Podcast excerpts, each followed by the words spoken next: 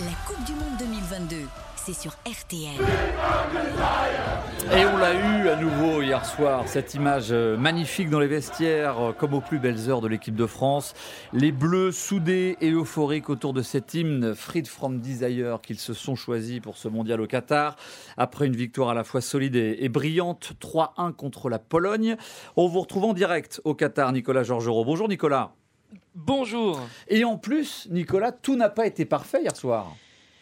Non, euh, et c'est à la fois euh, inquiétant et, rassurant. Inquiétant parce qu'il reste euh, des lacunes qui peuvent devenir rédhibitoires dans les hautes sphères d'une Coupe du Monde. Les lacunes défensives, notamment les Bleus, ont vraiment souffert dans le dernier quart d'heure en première période. Koundé, Hernandez, mais aussi Varane ou Pamecano, ils se sont fait chahuter, bousculer.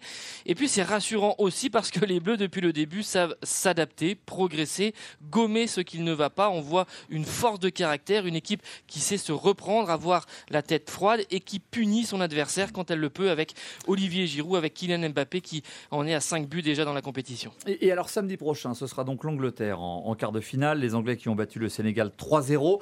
Sur le papier, est-ce que c'est euh, un cran au-dessus de la Pologne, l'Angleterre? Oui, très clairement, très clairement, les Anglais dégagent euh, une force. Il y a un élan, une dynamique, une équipe. Euh, c'est une équipe bien organisée qui marque beaucoup. C'est la meilleure attaque du tournoi pour l'instant. 12 buts inscrits.